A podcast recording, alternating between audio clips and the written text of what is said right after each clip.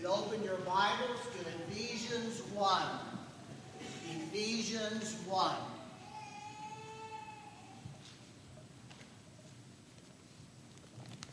Ephesians, the first chapter.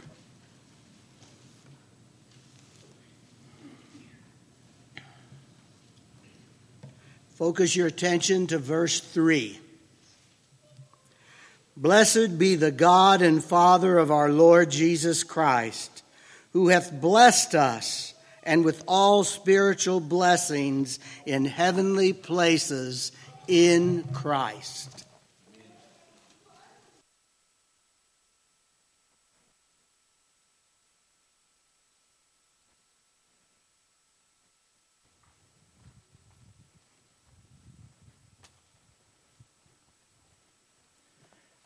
Ephesians is a book that just deals with the riches of the salvation we have in Jesus. The passage read just a moment ago by Jim, Ephesians 1 3, every spiritual blessing in the heavenly places is to be found in Jesus. Did you know that there's an Old Testament counterpart to Ephesians 1 3? Did you know that there is an Old Testament parallel, a shadow of which Ephesians 1 3 is the reality. Hebrews 10 1 through 4. And this particular blessing is found in a book that's rather obscure. I'm talking about the book of Numbers. Stop and think about this. If your eternal salvation depended upon your knowledge of the book of Numbers, how well would you do? It really is kind of an obscure book. Look, if you will, at Numbers chapter 5. Because in Numbers chapter 5, most of you will have in your copy of God's Word an expression like this as a heading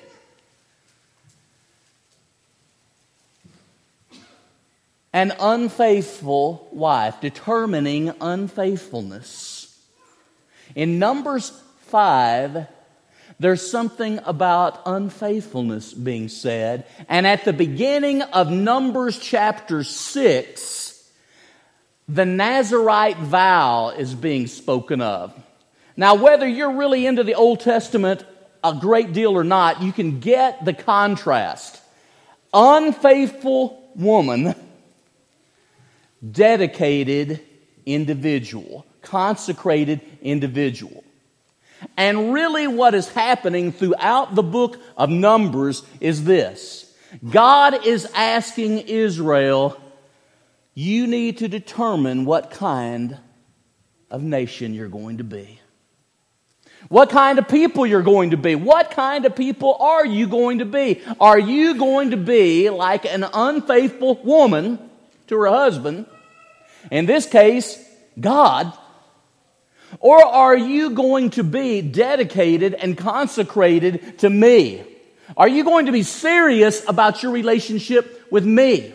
And at the conclusion of Numbers chapter 6, in Numbers 6, 22 through 27, there is what is called the priestly blessing.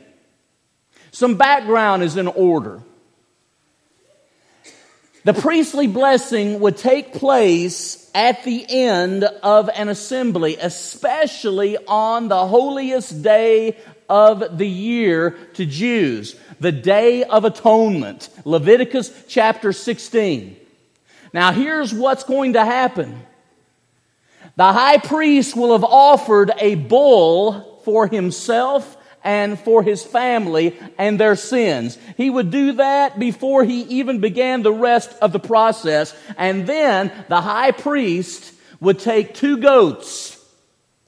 And by lot, it would be determined which goat would be offered as a sacrifice, and its blood would be given.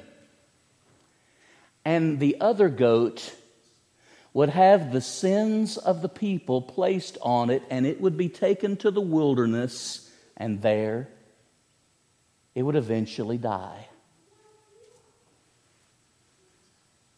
There is the priest in his holy garment, The sacrifice of one of the goats is made, the other is released. All of the people are around. And notice what the text says God spoke to Moses. Do you see that in number 6, verse 22? That is exactly the way the first six chapters of Numbers have begun. The Lord spoke to Moses. So God is speaking to the prophet, who in turn would speak to Aaron, the high priest, and to his sons, those who would follow him in the priesthood, those who would be serving. What would the priest say from the Lord? The message from the Lord. By the way, that's 150 times just in Numbers that the Lord spoke to Moses. If you were to circle it in the book of Numbers, you would have an awful lot of circles drawn in a book, huh? 150 times. Then the priest would say, The Lord bless you and keep you. The Lord make his face to shine upon you and be gracious to you. The Lord lift his countenance upon you and give you peace.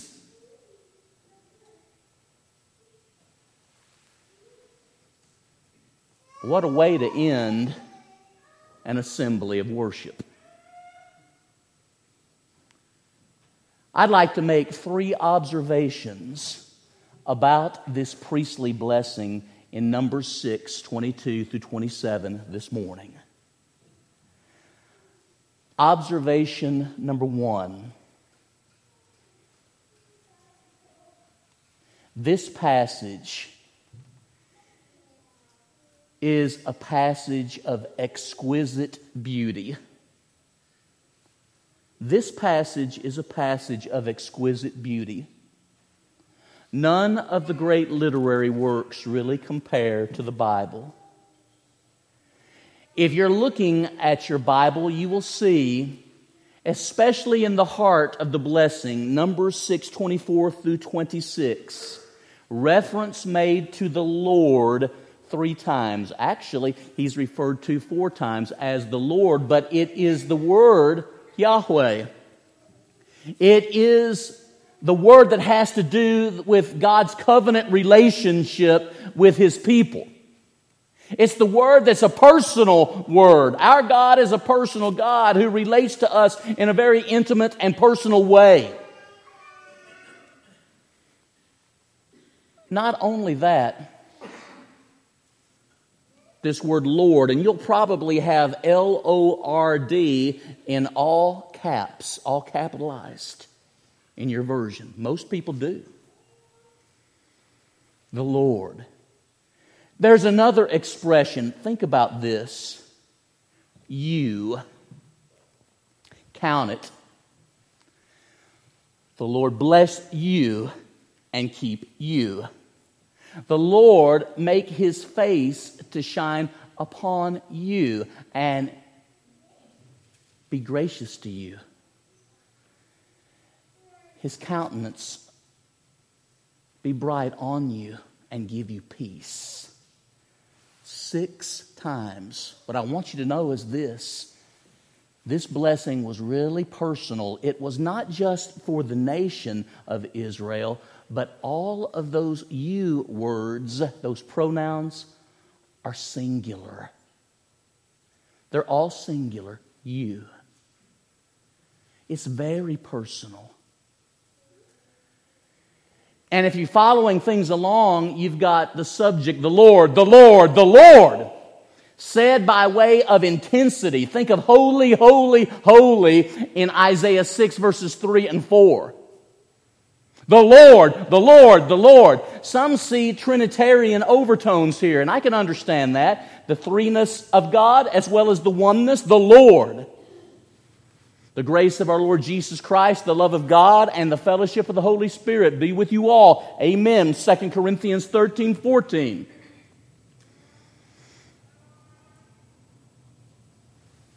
But Moses gets this message from the Lord that he's to share with Aaron and his sons about a blessing that they are to confer to give to God's people. One that he does not want them to forget. Now, listen to me, please. If Israel had really gotten the message that the Lord bless you and keep you, the Lord make his face to shine upon you and be gracious to you, the Lord make his countenance to shine on you and give you peace, if they would have gotten the message, they never would have been the unbelieving, obstinate, arrogant, group of people that had to wander in the wilderness for 40 years, which is what Numbers is pretty much about.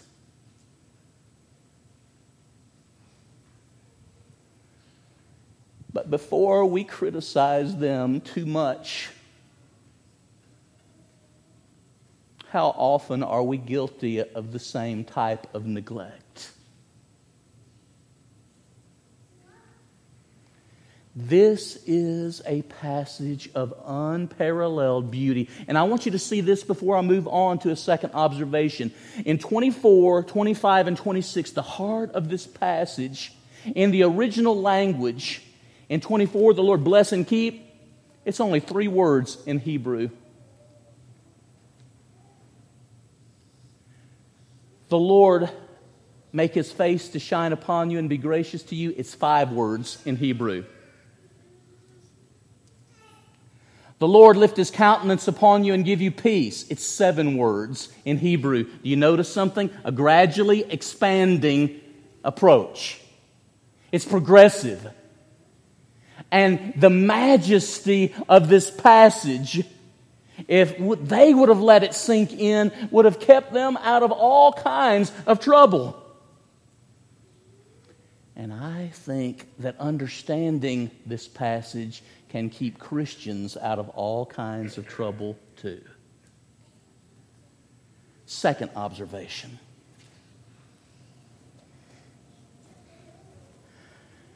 This passage, number 622 through 27, is a high point in Old Testament prophecy. This passage, number 622 through 27, is a high point in Old Testament prophecy. If you were listening to Will and the Lord's Supper meditation he shared with us today, he referred to one of those great prophecies of the Old Testament, Genesis chapter 12, verses 1 through 3, where God says to Abram, I'm going to give you a land, I'm going to protect you, I'm going to bless those who bless you and curse those that curse you, and from your seed all the nations of the world will be blessed. we understand as we go throughout the Old Testament and into the New that if you're Christ, then are you Abraham's seed, Galatians 3:29, the Israel of God, Galatians 6:16. I think of passages like Isaiah 53. All we like sheep have gone astray. We've turned everyone to his own way. And the Lord has laid on him the iniquity of us all. And I think how often Isaiah 53 is echoed in the New Testament. It is a high point of Old Testament prophecy. I think about Psalm 110, verses 1 through 4, where a priest would come after the order of Melchizedek, and the Lord would say to my Lord, one would be a king and a priest. And the book of Hebrews especially goes to great lengths to help us appreciate these high point prophecies of the Old Testament. Now, get this this is a high point prophecy of the Old Testament. Coming from God, the Lord to Moses, the prophet, to Aaron and his sons, the high priest, to the people. And they wanted it understood. God Himself wanted it understood that I am the source of your every blessing. None of this you got by yourselves. Now stop and think about it historically. They had been in bondage for 400 years. And now they are at the foot of Mount Sinai where the law of God has been received. Here's the idea. Let's look at the terms. The subject is God, and in each of the verses 24, 25, and 26, two verbs follow. The Lord, the Lord God, bless you and keep you. The word bless is especially beautiful here. It carries with it the idea of bending over to listen. For parents, you ever been over to hear what your child was wanting to say? And you wanted to give them what they were asking for? Or you bend over to pick them up and care for them whenever they've fallen down? The Lord our God is a God who blesses. Think about that because sometimes we think of ourselves as the source of our own blessings. But the Lord bless you. Apart from Jesus, we can do nothing. John 15, verses 4 and 5. Our sufficiency is in Him. 2 Corinthians 3 and verse 5. The Lord bless you. Material blessings, spiritual blessings, blessings of every type. Our greatest needs are all supplied by God. By God. The Lord bless you and keep you. Safety. You know what? If we were to talk to a Jew at this point, if we could somehow get in the time, uh, time machine and bring somebody here to this point in time, one of those Israelites, they would say, blessing and keeping a land, a home, a family, crops, these are all things that we would desire because for so long we've had no home. We've had no land. The crops weren't ours, they belonged to Egypt. And think about how Pharaoh killed so many little Israelite boys trying to kill Moses and others. How about you? I'll bring out one that preachers may think about sometimes. What do preachers want? I think preachers want to be respected. You want to be appreciated for what you're trying to do. But the thing is, all any of us should be trying to do is faithfully serve the Lord. and for the Lord to acknowledge that, that will be enough. But sometimes we, we want the approval of others, the esteem of others. I'm sure that that's something that's not true with hardly anybody here, but I want you to know there's a lot of people in the world that's what they live for. And they live for stuff to acquire. The Lord bless you and keep you. He is the one who will protect you and guard you.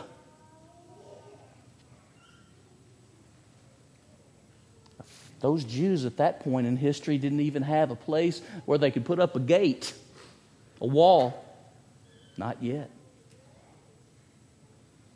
Second statement The Lord make his face to shine upon you and be gracious to you.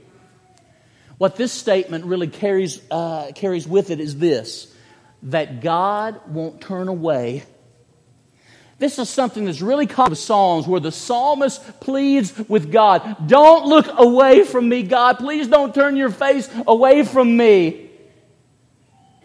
Think Isaiah 53 again, as one from whom men hide their faces. We esteemed him not. God, don't hide your face. Let your face shine. Now, think about this. Think about that person that you eventually married, for those of you who have been married, or think about that love of your life. When you have been around them, people can often tell it because it's written all over your face. You're happy, your smile. May the face of God shine on you. It's a sign and indication of communion and relationship and preciousness. When our little granddaughter, who just turned one, most of you know that, comes over to our house, we can be mighty tired, but our faces light up when we get to see her. God's face should light up when he thinks of you and how much you love him. Be gracious to you. All of these blessings and this keeping and God's face shining on you, they, they're all because of God's gracious nature. Exodus 34 and verse 6. The third statement lift his countenance upon you, which is very, very much like make his face to shine upon you. But then notice, and give you peace. May God smile as he looks down on you, each and every one. And may he give you peace. You know, some of the two to three million Jews who were alive at that time and heard those words for the first time would never make it to the promised land because they didn't believe the blessing of the Lord given through the priest. How tragic it would be for someone in this assembly not to make it to the promised land of heaven because they didn't trust God would do what He said. Number three. This passage finds its truest fulfillment in the ministry of Jesus. Brother Bill, those high priests came and went. They died over the years. And the sacrifices they offered while they had a purpose, they were all just a purpose of a far greater sacrifice, the Lamb of God who would take away the sin of the world, John 129. And what I want you to know the greatest blessings are the blessings in Jesus.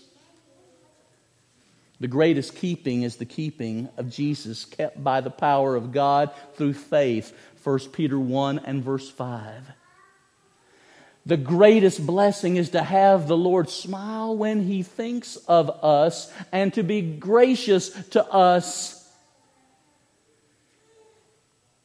Saved by grace, Ephesians 2 8 and 9. Continuing in grace, Acts 13 43 commending others to the great grace of God, Acts 15, verse 40. Make his countenance to shine upon you and give you peace. Those who believe in the Lord can have perfect peace. Isaiah 26, 3, a peace that surpasses all understanding. Philippians 4, 6, and 7. And it's not the absence of all problems, it's the presence of the Lord and adequate resources. What Numbers 6 22 through 27 is saying to us when we fast forward to the Christian era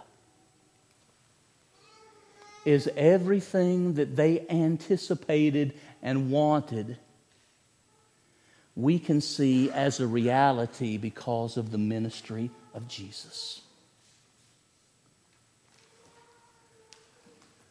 Now, lest we think that, man, this is just some obscure passage in some old book about a group of people that we have nothing really much in common with culturally, think about this. The Lord bless you and keep you. Human beings are needy and fragile. Are we not? The Lord bless you and keep you. Lest you think that this was just something said so long ago that has little application to Christians today, think about that second statement. The Lord make his face to shine upon you and be gracious. Human beings are afflicted and sinful people don't we need the face of God to shine on us and His grace? Third, the Lord lift His countenance upon you and give you peace.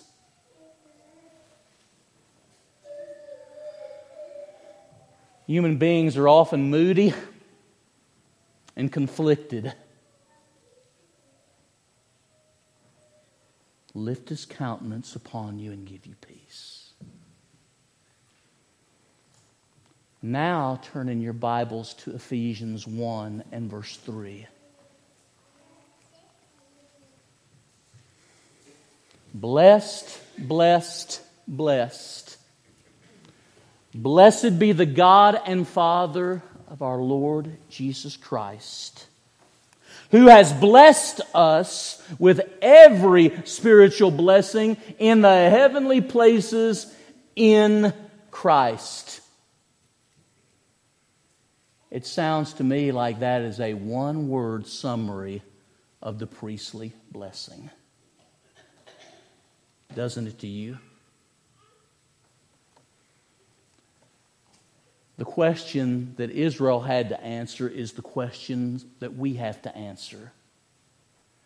Will we be consecrated and dedicated and committed like people who took the Nazarite vow in the early verses of number six, have a similar type commitment, or will we be the unfaithful woman to God? Now, here's what's really interesting. Notice verse 22. Look at Numbers 622. Let me focus on verse 27. So shall they put my name before the people, and I will bless them. There is the only plural pronoun. The others do apply to everybody, but talking about the individual. You, you, you, you, you, six times. I will bless them.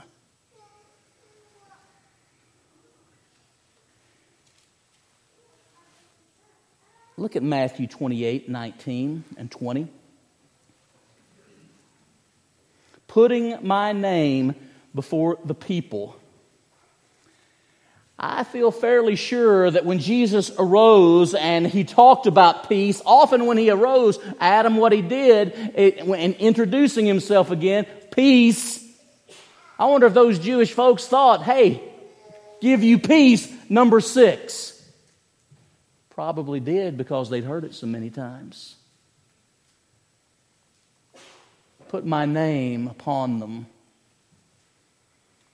baptizing them into the name of the Father, into the name of the Son, into the name of the Holy Spirit.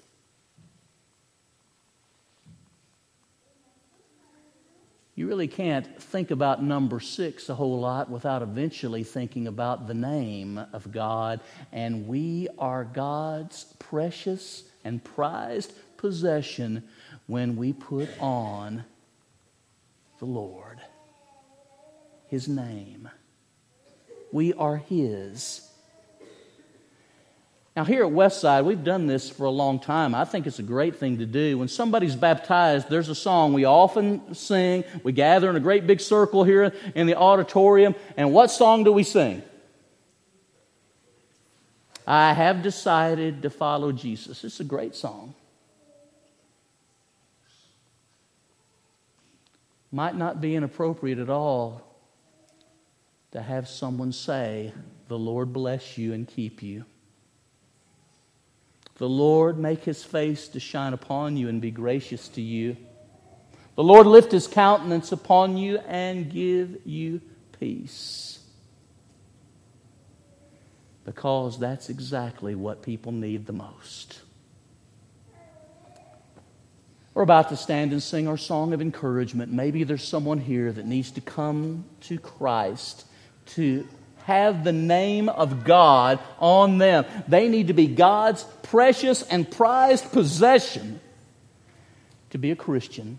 Through faith, repentance, and baptism, sins are washed away by the grace of Jesus, and one can be added to the church. And for those of us who are Christians, if you're not a Christian, listen about the name of God being on us, belonging to God. But for those of us who are Christians, don't act as if you're not blessed. Don't act as if there's not security found in the Lord. Don't act with a scowl or with a glare, but act as if God's face has shone upon us and that His countenance has lifted us up. And I know there are times in all of your life, like there are times in mine, when I worry and I lack peace. Peace give I unto you, my peace I leave with you, not as the world knows, give I unto you, Jesus said. John 14, 27. If we can pray for you, if we can listen to your confession and witness your baptism if you're not a Christian, that would be our joy. And let us all thank God for his blessings. Let us stand and sing.